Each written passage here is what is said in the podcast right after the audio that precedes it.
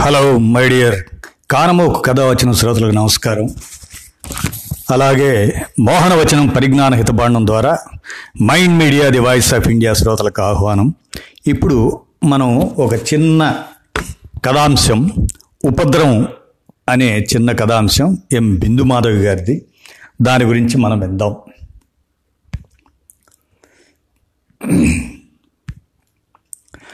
ఉపద్రవం అలనాడు అంటే యాభై ఐదు సంవత్సరాల క్రితం నాటి మాట. అది మార్చ్ ఏప్రిల్ నెలలు పంట కోతకొచ్చిన సమయం. ఎహనో రేపో కోతలు మొదలు పెడదాం అనుకునే సమయం. రైతులు కూలీలను మాట్లాడుకుని సిద్ధంగా ఉన్నారు. కోత కూలీకి వచ్చిన వారిలో పురుగుల వారు కూడా ఉన్నారు. ఊరంతా కోతల పండుగ కోసం వచ్చిన వారితో కోలాహలంగా తిరునాళ్ళను తలపిస్తున్నది. ఉన్నట్లుండి పెద్ద వాన. అది తుఫానుగా మారి రైతుల ఆశల్లో నీళ్ళు చల్లింది. ఆకాశానికి చిల్లు పడిందా అన్నట్లు వారం రోజులు ఎడతెరిపి లేని వాన. వాగులు వంకలు చెరువులు ఏళ్ళు కోళ్ళు అన్నీ కట్టలు తెంచుకొని ప్రవహిస్తున్నాయి. పొలాలన్నీ ఏరులైనాయి. నిండు గర్భిణిగా ఉన్న పంట చేను తన ప్రతిఫలం చెల్లించి రైతుల రుణం తీర్చుకుందామనుకునే వేళ వచ్చిన ఈ ఉపద్రవం వల్ల రైతుల కళ్ళలో నీళ్ళు నింపి అదే ఆకాశాన వర్షధారల్ని కురిపిస్తున్నదా అన్నట్లు ఒకటే వాన. ఈ వానకి పంట తల్లి నేల వాలిపోయి నిస్సహాయంగా వరుణదేవుడికి దాసోహం అంటున్నట్లుంది. ఆంధ్రప్రదేశ్లోని ఒక పల్లెటూరు. ఆ ఊళ్ళో ఒక మోతుబరి రైతు పున్నయ్య శాస్త్రి గారు. వారింట్లో పెళ్ళివారిలులాగా ఇంటి నిండా జనం. శాస్త్రి గారి మనవరాలి కూతురి కూతురు పెళ్ళి ఇంకా నెల రోజుల్లో. ఆ ఊరికి దగ్గరే ఉన్న టౌన్లో. ఎలాగూ వేసవి సెలవులే కనుక చెల్లెలి కూతురు పెళ్ళికి మిగిలిన అప్ప చెల్లెళ్ళు అన్నదమ్ములు కుటుంబాలతో దిగారు. ఇల్లంతా ఒకటే సందడి. ఆ ఊరిలో దేవాలయానికి మాన్యం ఇచ్చిన ముగ్గురు అన్నదమ్ముల మధ్య ప్రతి సంవత్సరం ఆనవాయితీగా వేడుకగా జరిపే దేవుడి పెళ్ళి ఈ సంవత్సరం శాస్త్రి గారి వంతు. అదొక హడావుడి. ఐదు రోజులు ఊరంతా భోజనాలు వీరింట్లోనే. ఇటు మనవరాలి పెళ్ళికి ముందుగా వచ్చిన తన పిల్లల కుటుంబాలు అటు ఊరందరికీ విందులు శాస్త్రి గారికి చేతి నిండా పని. టౌన్ నుంచి అవసరమైన సరుకులన్నీ తెప్పించారు. పప్పులు ఇంట్లోనే ఉంటాయి. బియ్యం కావలసినన్ని దంపించి పెట్టారు. ఐదు రోజులు దేవుడి పెళ్ళి పూర్తయింది. ఇక మనవరాలి పెళ్ళి పనులు మొదలు పెట్టాలి అనుకుంటూ ఉండగా మంచి సమయం చూసుకొని అకాలంగా వచ్చిన తుఫాను ఇలా తన విశ్వరూపం చూపించడం మొదలుపెట్టింది. వచ్చిన వారంతా ఇంటి నాలుగు గోడల మధ్య బందీలైనారు. బయటికి అడుగు పెట్టేట్లు లేదు. దేవుడి పెళ్ళయ్యాక మరునాడు ప్రయాణం అవ్వాలనుకున్న బంధువులు కూడా అక్కడ చిక్కుపడిపోయి ఒకరికి నలుగురైనారు. శాస్త్రి గారి భార్య సీతామహాలక్ష్మి గారికి చేతి నిండా పని. పూటకి ఇరవై విస్తళ్ళు లేవాలి. వంచిన నడుము ఎత్తే అవకాశం లేదు. దేవుడి పెళ్ళికని దంపించి పెట్టుకున్న బియ్యం నాలుగు బస్తాలు ఉన్నాయి ఆ సందర్భం కోసం తెచ్చిపెట్టుకున్నవే కొన్ని కూరలు ఇంకా మిగిలి ఉన్నాయి. దొడ్లో బెండ వంగ పొట్ల పాదుకులకి కాసిన కాయలు రెండు మూడు పూటలకు సరిపోతాయి. అరటి చెట్టుకు వేసిన గెలలో సగం ఇంకా మిగిలే ఉన్నది. పక్క స్థలంలో తోటకూర బచ్చలి కూర ఉండనే ఉన్నాయి. పాలు పెరుగుకి లోటు లేదు. ఇలా అనుకొని సమాధానపడి కార్యరంగంలోకి దిగిన సీతామహాలక్ష్మి గారు వంట మాత్రం కట్టెల పొయ్యి మీద చెయ్యాలి కట్టెలు తడిచి ముద్ద. మరో ప్రత్నా ప్రత్యామ్నాయం లేదు. ఇంతమందికి ఎలా వండి వార్చాలా అని మదన పడుతున్నారు మండువా ఇల్లు జలెడల్లే ఉన్నది. మనోరాలి పెళ్ళి హడావుడయ్యాక వానాకాలం వచ్చే లోపు నేయిద్దాం అనుకుంటూ ఉండగానే ఇంతలో ఈ ఉపద్రవం మొత్తం కురుస్తున్నది. నలుగురికి కూర్చునేందుకు పడుకునేందుకు చాలా కష్టం అనుకుంటుంటే సరుకులు కట్టెలు తడిసిపోకుండా చూరు కింద పడేసే చోటు లేదు. తన చిన్నప్పుడు అమ్మ వాడిన సామెత చిచ్చుగలమ్మ చింత్రాంగి. పాత్రగలమ్మ పనిమంతురాలు. గుర్తొచ్చింది సీతామహాలక్ష్మి గారికి. వంటకి ఉపక్రమించాలని దొడ్లో అరటికాయలు కోసురావడానికి వెళ్ళారు. అరటి చెట్టు నేల కొరిగి గెలంతా బురద కొట్టుకొని కాయలు చెల్లాచెదురుగా పడ్డాయి. బెండ వంగపాదులు పూర్తిగా చిందరవందరయ్యి పూత పిందె నేలపాలైనాయి. సొరపాదు పాకించిన పందిరి పడిపోయింది. బచ్చలి దుబ్బు చెదిరిపోయింది. చెట్టు కొమ్మలు విరిగిపడి కరివేపాకు గాలివానకి దొడ్డంతా వెజలినట్లు పడింది. గబగబా లోపలికొచ్చి కొడుకుని పిలిచి దొడ్లో కూరలన్నీ నేలపాలైనాయి. పడవటింట్లో కూరలు ఏమైనా ఉన్నాయా చూడు అని చెప్పింది. నాలుగు దోసకాయలు ఒక కిలో కందగడ్డ ఉన్నాయని చెప్పిన కొడుకు సమాధానం విని వాటితో వంట చేయవచ్చని నిర్ణయించుకొని పై దండెం మీద వేసిన మడిబట్ట తెచ్చుకోవటానికి పెరటి వసారాలోకి వెళ్ళింది. అది ఎండక ఇంకా తడి ముద్దలాగా ఉన్నది. అలా తడి పొడిగా ఉన్న బట్ట కట్టుకొని వంట పనిలో పడింది. తడి కట్టెలతో కుస్తీ పడుతూ వెలగని పొయ్యి ఊది మండిస్తూ ఎలాగోలా వంటయిందనిపించి ఇరవై మందికి దోసకాయ పప్పు కంద కూర తయారు చేసి ఊరగాయతో భోజనాలు ఏర్పాటు చేసింది. పూర్వం పల్లెటూళ్ళలో వానాకాలానికి అక్కడికొస్తాయని వేసవి కాలంలో దోసకాయలు వంకాయలు వరుగులు తయారు చేసి పెట్టుకునేవారు.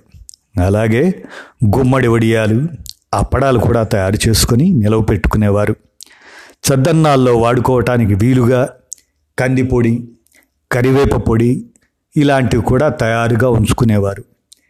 ఇక గోంగూర చింతకాయ ఆవకాయ మాగాయ ఊరగాయలు కూడా ఏటికేడాది పెట్టుకునేవారు.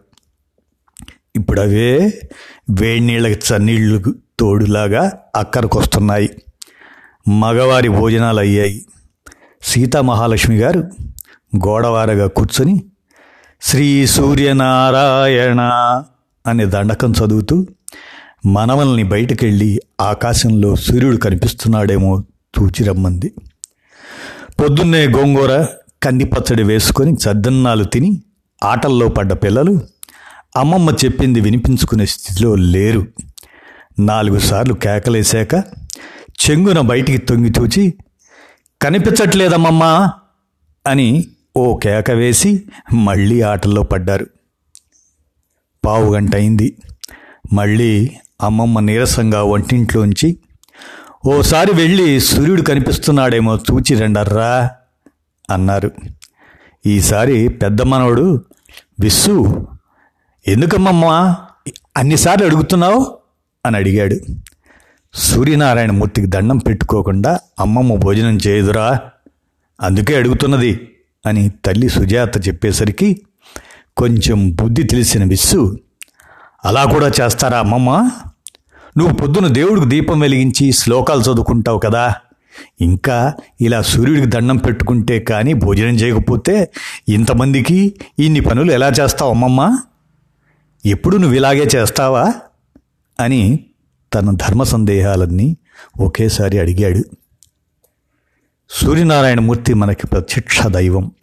మనకి పాడి పంటలు నీరు శక్తి సమస్తం ఇచ్చేది ఆయనే. అందుకని ఆయనకి కృతజ్ఞతలు చెప్పి నమస్కరించటం మన విధి. అప్పుడే మనం తినే ఆహారం అరిగి మనకి శక్తినిస్తుంది అని అమ్మమ్మ చెప్పిన మాట ఆ వయసులో వాడికి ఎంత అర్థమైందో మరి. ఆ పూటకి భోజనం చేసే సమయం అయిపోయింది. సీతామహాలక్ష్మి గారు ఇంత మంచి తీర్థం పుచ్చుకొని వంటింట్లోనే కొంగుపరుచుకు పడుకున్నారు. ఈ రోజుల్లో లాగా పావు గంటకోసారి కాఫీలు టీలు లేవు కాబట్టి కాసేపు నడుము వాల్చి లేచి సాయంత్రం వంటలో పడ్డారు.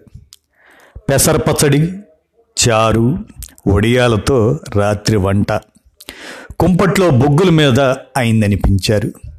మంచినీళ్ళలో కొంత పంచదార కలుపుకొని తాగి ఆ రాత్రి కూడా అభోజనంగానే ఉన్నారు. మరునాడు షరామాములే ఇంకా వాన తెరిపివ్వలేదు. నిన్న ఆరేసిన మడిబట్ట తడిగా ఉన్నదే కట్టుకొని వంట పనిలో పడ్డారు. అమ్మా నిన్నంతా నువ్వు భోజనం చేయలేదు. ఇంతమందికి ఈ తడికట్టెల మీద వంట పూర్తయ్యేసరికి నువ్వు నీరసించి పడిపోతావు.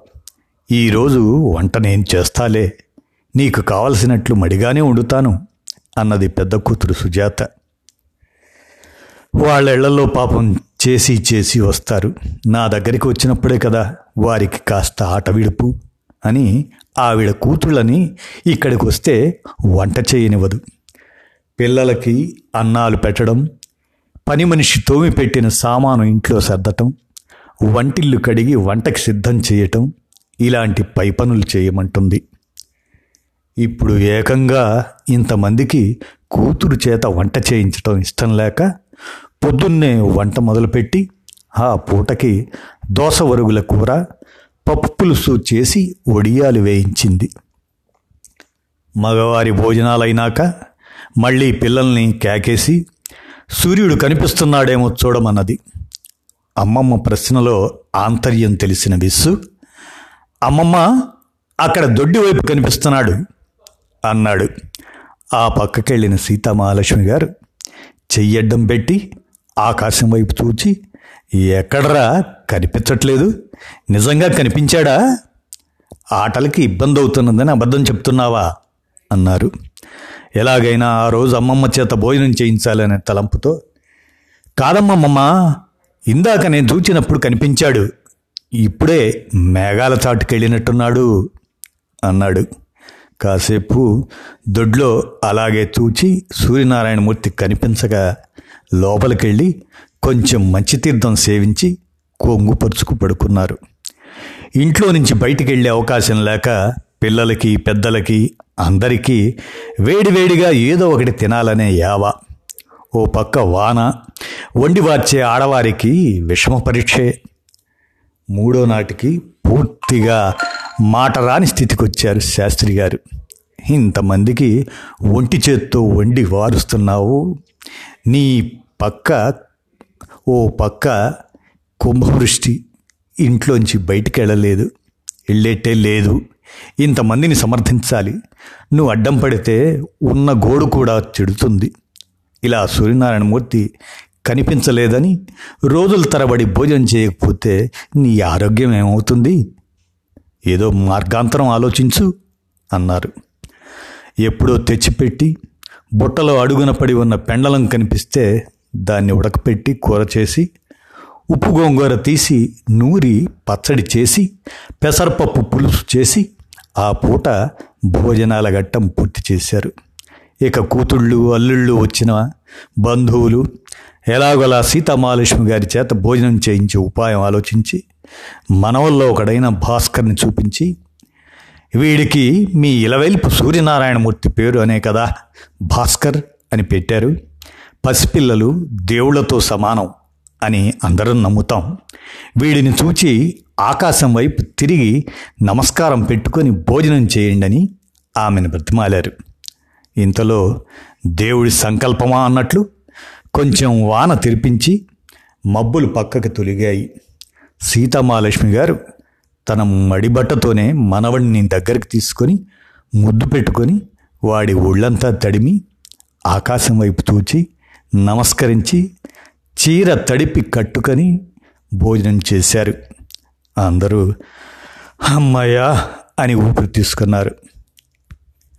ఇంత ఉపద్రవం వచ్చి మనుషులు ఇంటి నాలుగు గోడలకి పరిమితమై బయట నుంచి సరికొచ్చే దారి లేక వంట చెరుకు లేక నానా ఇబ్బంది పడుతూ ఇంతమందికి లేదనకుండా వండి వారుస్తూ సూర్యనారాయణమూర్తిని చూచి నమస్కరించకుండా ముద్ద ముట్టనని భూష్మించు కూర్చున్న సీతామహాలక్ష్మి గారి నిబ్బరం తూచి అల్లుళ్ళు ఇతర బంధువులు ఆశ్చర్యపోయారు. వాన తగ్గి పూర్తిగా వాతావరణం మెరుగయ్యాక బళ్ళు కట్టుకొని అంతా టౌన్కి పెళ్ళి వేడుకకు బయలుదేరారు. రోడ్లు గండ్లు పడి ఊళ్ళ మధ్య రాకపోకలు స్తంభించిపోయాయి. దారి పొడుగునా ఎక్కడ చూచినా రాసులు పోసినట్లు జంతువుల మృతకళేవరాలు పంటలు తినాలని వచ్చిన ఎలుకలు పందికొక్కులు వాటిని తినడానికి వచ్చిన పాములు జనమేజయుడి సర్పయాగంలో సమిధలైనట్లు చచ్చి నీటితో పాటు కొట్టుకొచ్చి రోడ్ల మీద రాసులు రాసులుగా చూపులకి భీతి కొలిపేట్లున్నాయి. ఇదంతా చూచాక తుఫాను ఎంత భీభత్సం సృష్టించిందో అర్థమైంది. పిల్ల పెళ్ళి చేయబోతున్న వెంకట్రమణ మేము తలవని తలంపుగా పీటల మీద కూర్చొని దేవుడు పెళ్ళి చేసిన అదృష్టము మమ్మల్ని కాపాడింది. ఇదంతా చూస్తుంటే ఇలాంటి పరిస్థితుల్లో పిల్ల పెళ్ళికి సమకూర్చుకున్న డబ్బు సరిపోతుందా అనుకుంటూ ఉండగా అత్తగారు ఏమి బెంగపడకండయ్యా ఆ సూర్యనారాయణమూర్తి కాపాడతాడు అనేసరికి తుఫాన్ లాంటి ప్రకృతి విపత్తు వచ్చినప్పుడు ఏమాత్రం జంకకుండా ఉన్న వనరుల్లోనే ఇరవై మందికి వండి వార్చిన ఆవిడ నిబ్బరమే మనకు శ్రీరామరక్ష అని గుండెల నిండా గాలి పీల్చుకున్నాడు. ఇప్పుడు విస్సు కాలిఫోర్నియాలో గూగుల్లో పనిచేస్తున్నాడు. దావానంలాగా వ్యాపిస్తున్న కరోనా గురించి వస్తున్న వార్తలు జనాలంతా కంగారుతో సరుకులు నిల్వ చేసుకొని కృత్రిమ కొరత సృష్టిస్తున్న పద్ధతి బయటికి వెళ్ళొద్దు అన్న ప్రభుత్వ నిబంధనల్ని బేఖాతరు చేస్తూ వ్యవహరిస్తున్న తీరు చూస్తుంటే తన చిన్నప్పుడు వచ్చిన తుఫాను తామందరూ వారం రోజుల పాటు ఇంట్లోనే బందీలవ్వటం అమ్మమ్మ నాలుగు రోజులు భోజనం కూడా చేయకుండా ఇంట్లో ఉన్న సరుకులతోనే నిబ్బరంగా ఇరవై మందికి వండి పెడుతూ నిర్వహించిన తీరు. సూర్యనారాయణ మూర్తికి నమస్కారం చేసి కానీ భోజనం చేయనని ప్రకృతితో ఏర్పరచుకున్న అనుబంధం ఇప్పుడు మనం గొంతెత్తి అరుస్తున్న డి విటమిన్ లోపం గుర్తొచ్చి ప్రకృతి బీభత్సాలనేవి వస్తూ పోతూ ఉంటాయి.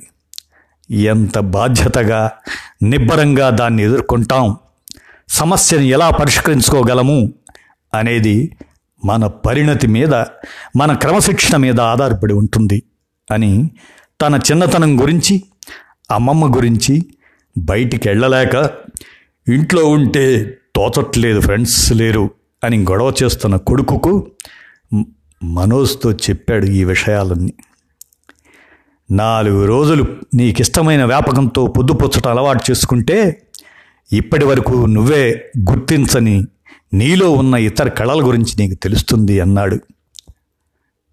ఇలా ఇప్పుడు ప్రపంచవ్యాప్తంగా ఉన్న పరిస్థితులు నాణ్యానికి రెండో వైపు చూచే అవకాశం మనుషులకు ఇచ్చాయనుకుంటే అసహనాలు అసంతృప్తులు తగ్గి ఆరోగ్యంగా ఉండగలుగుతారు అనేది ఉపద్రవం అనే ఈ కథాంశాన్ని ఎం. బిందుమాధవి గారు అందిస్తే మనం మన కానమోకు కథావచన శ్రోతలకి అందించాం.